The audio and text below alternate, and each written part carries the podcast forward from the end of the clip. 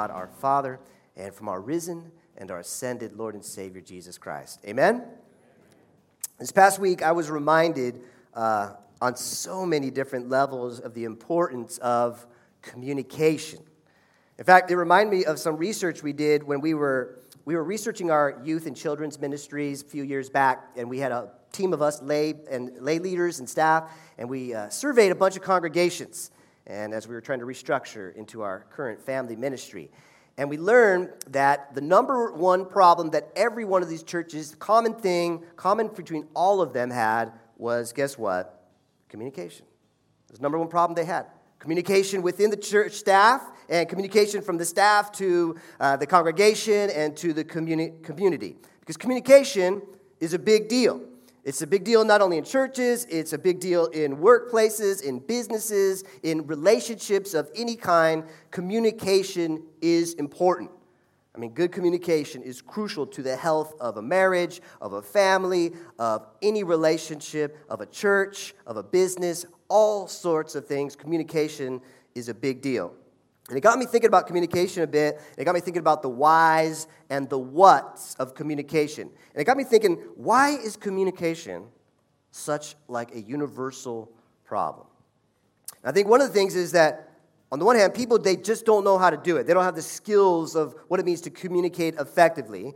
On the other hand, they also think that sometimes people they just don't communicate at all, or they don't take the time to communicate. And I see this with families all the time, families, especially uh, when they lose a loved one and they're getting crazy and they're getting busy, and all of a sudden you just sit them down to talk without any sort of distractions. And they communicate to one another, and great things always happen when you do that. Another thing I was thinking about when it comes to communication is sometimes people communicate, but they communicate in all the wrong ways. They communicate in terrible ways. And I'm telling you, just this past Tuesday, I saw an example of how not to communicate and also of communicating terrible things. This guy, uh, he was driving this truck, stopped at a light, was kind of uh, had this big giant sort of flag in the back of his truck. It was a racially motivated flag. He was kind of like one of these white nationalist supremacist type of dudes, and he was yelling slanderously at a group of people from a different race than him. And he was also communicating with his hands. I'm not going to do it, but you can probably know what I mean. I mean, it was this guy was filled with hate, and he was communicating it with terrible images, terrible words, angry body language, and I was like, "Man, this is 2019. What is this guy doing?" Bad example of communication. Sometimes we struggle with communication because of a language barrier, right? Uh, if two people don't speak the same language, communication at times, it can be difficult. But I've seen in the world that if people really want to communicate across languages for some purpose, they will actually make it happen. In fact, I was struck by the fact that on the same night I saw this crazy white supremacist guy who was putting down a different race, different culture, different language. Later on that very same night, I was over by the old Regal Lanes. Remember Regal Lanes? All right, who's been here long enough to know Regal Lanes? All right? All right? I used to play a lot of Pac Man and Donkey Kong there growing up, all right? And a little bowling as well. Anyway, over there, I was over at a store over there by the old Regal Lanes. And speaking of good communication, or maybe effective communication, effective marketing, I want you to try and finish this with me, okay? Well, you won't get a lemon from Toyota of Orange, man. That jingle's been around since, like, I don't know, since before I was born. Um, but Regal Lanes apparently is now Toyota of Orange, right? Check out this picture. I took a picture. There's the sign, Toyota of Orange. You're not going to get a lemon there. Uh, and that's the sign up on the old Regal Lanes. And the, it's kind of interesting because Toyota of Orange is not letting language barriers stop them from communicating, okay? They have a complete Vietnamese department. I was like, this is cool. I mean, one of my best friends in high school, Tak Pham, Vietnamese. And I was like, I love this. And it looks like they also have a Korean department too. I think that's Korean, right? Yeah? Yeah. And uh, I had two awesome roommates in seminary uh, who were from Korea, and I just, ah, I love those guys, you know? And in fact, I was like researching Toyota of Orange a little bit more, and apparently they can sell you a car in English, in Spanish, in Korean, in Vietnamese, in Chinese, in Farsi, in Arabic, and I'm pretty sure there's a couple other languages they can do. And I was, I was impressed by that. And then I heard someone on the radio talking about the United States of America that there are 350 languages that are spoken in our country. And so all these things are happening this past week. They're floating around in my mind. And this Pentecost text that we read just a moment ago was floating around in my mind. And while when you look at Acts chapter 2, you can pull out all sorts of truths and all sorts of things to, to talk about the church. But I think one of the greatest miracles of Pentecost is communication. And not only that God communicates to humanity, but what that very communication means to us. Now, if you remember last week, we were talking about how Jesus spent 40 days with his followers after he rose from the grave, after his resurrection, and before he ascended to the right hand of God. And in the ascension, we were talking about how what we look up, we see Jesus ascended, we see who he is, and that his power, it extends through all the earth, but it's not a corrupt power, it's not an abusive power, it's a power of love and witness. Before Jesus ascended, he said these words from Acts chapter 1. He said, You will receive power you will receive power when the Holy Spirit comes on you. And you will be my witnesses in Jerusalem and in all Judea, Samaria, and to the ends of the earth. You will receive power. But what is the power for? What are we to do with this power? It's right there in the text. We're given power by the Holy Spirit, of the Holy Spirit, to witness. And what is witnessing but communication? To communicate for God to communicate for Jesus. That's why He's given us the Holy Spirit to witness, to communicate, to be God's messengers. And who are we supposed to communicate God's message to? It says it there. It says Judea, Jerusalem, Judea, Samaria, to the ends of the earth. And we could translate it like this We're supposed to communicate about God, about Jesus, to people that are like us, that's the Jerusalem part. The Judea part, people who are like us and that live by us. The Samaria part is that people that are different than us but live close to us. And the ends of the earth is people that are like us and different us that live all throughout the world and everything in between. Basically, we're to communicate to everyone. And that power, that power to communicate and that very communication itself means something powerful for us today. I'm going to unpack that a little bit. We're going to look at that text a little bit from Acts chapter 2 to see what I'm talking about. So, Acts chapter 2, verse 1, we read it a moment ago. When the day of Pentecost came, they were all together in one place. There's about 120 uh, disciples. And the day of Pentecost, you're like, okay, what does that mean? Um, if you haven't heard about Pentecost before, in the Old Testament, there were three big Jewish festivals, parties, feasts, right? The people of God would come together from all over the world. And it was Passover, Pentecost, and tabernacles. And Pentecost comes from this Greek word. It means 50. You see the penta there, the five in there. And so on Pentecost, Jews from everywhere around the world would come to Jerusalem and they would celebrate the completion of the harvest. And they would bring back to God their first fruits. And so everyone is gathered in Jerusalem to celebrate, to have a party. I mean, it's a long day, a whole bunch of week of celebration. And so this is 10 days after Jesus ascended. And in verse 2, it says, Suddenly a sound like the blowing of a violent wind came from heaven, filled the whole house where they were sitting. And that wind, we hear that word wind, and it reminds us the very first morning of all mornings back in Genesis when the Spirit of God, the breath of God, the wind of God swept across all the darkness and the world was created. And in verse 3, it says, They saw what seemed to be tongues of fire that separated and came to rest on each of them. What's going on there? Uh, we don't exactly know, but we know that something amazing and God ordained is happening.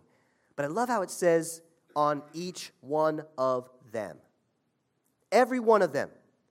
Every one of them was used to communicate the message of God. Not just the A plus student, not just the most successful and most popular, but every single one of them. Verse 4 says, All of them were filled with the Holy Spirit and they began to speak in other tongues, other languages, as the Spirit enabled them. Right there, we see uh, the power of the Holy Spirit coming upon the followers of Jesus to be his witness. It's a fulfillment of Acts chapter 1, verse 8. And they are communicating for God. That's a miraculous ability given to them by the Holy Spirit. And so it kind of teaches us today that you might not be aware of this, some of you in the room, but the Holy Spirit doesn't only speak English. In fact, English wasn't even around at Pentecost, it wasn't even a language then. And we see in this text that the Holy Spirit is multilingual. In fact, the Holy Spirit puts Toyota of Orange to shame, all right? They got seven or eight languages, but there's 6,500 languages in the world, and the Holy Spirit speaks every one of them.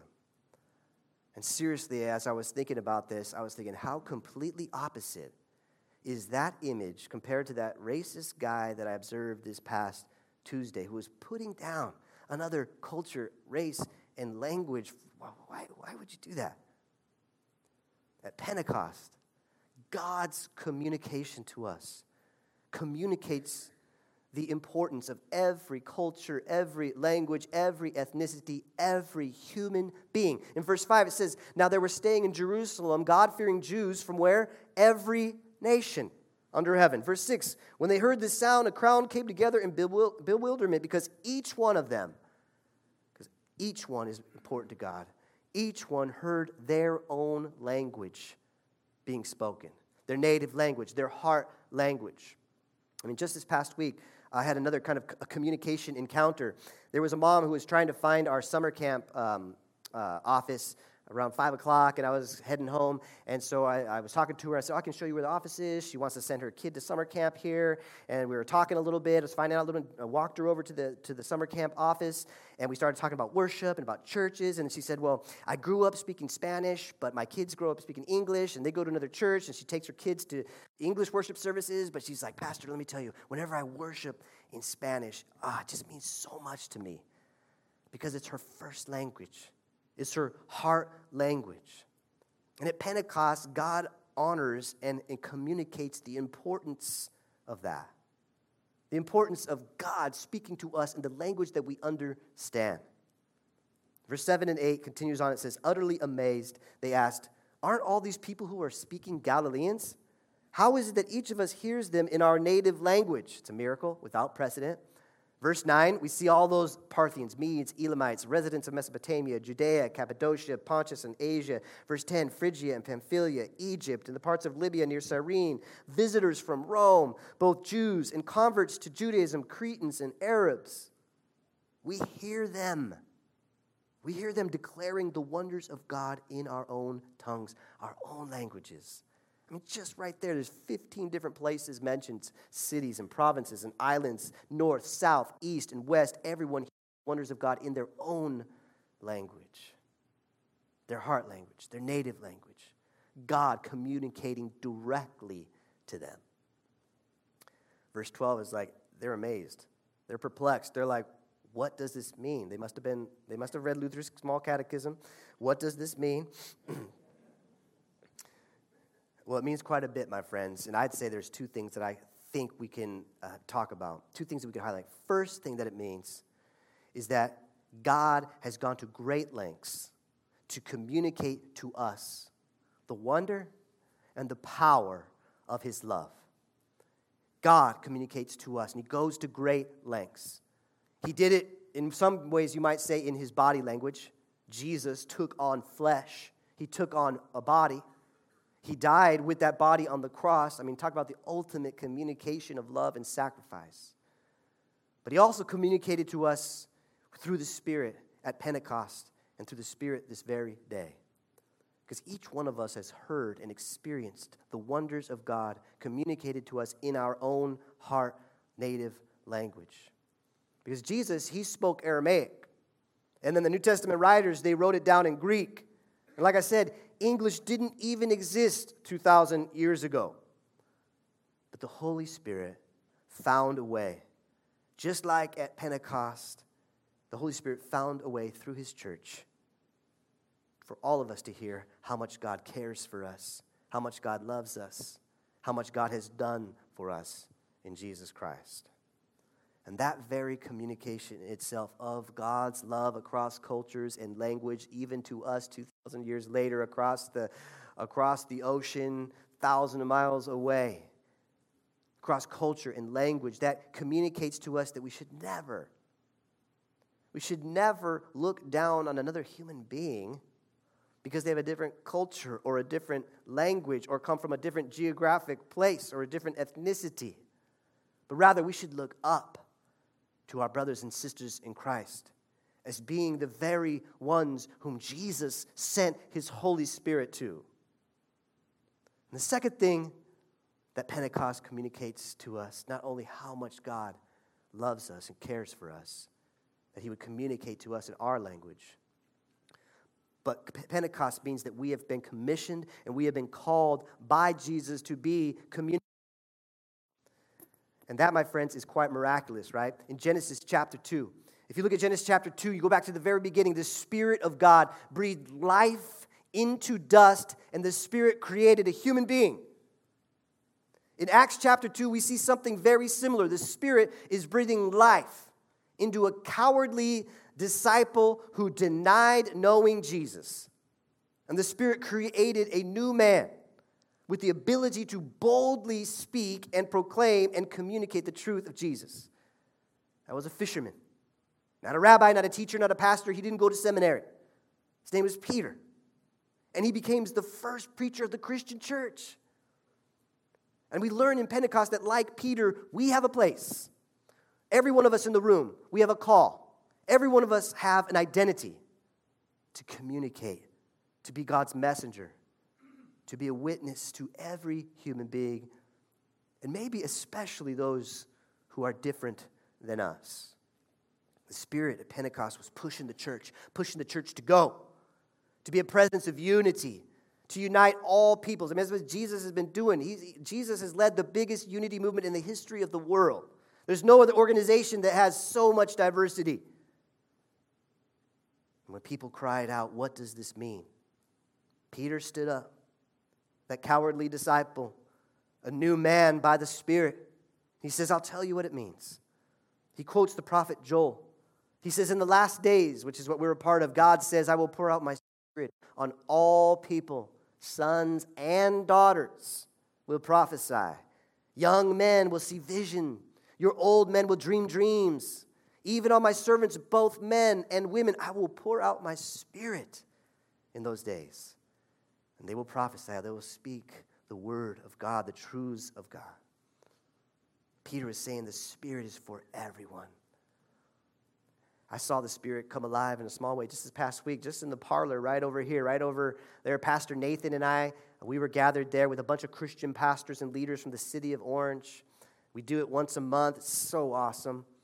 We gathered to pray and speak the word of God to each other. There was young people, there was a child there, there was old people, there was everyone in between. There were women and men. There was Anglo, Hispanic, Indian, Asian, and we were praying.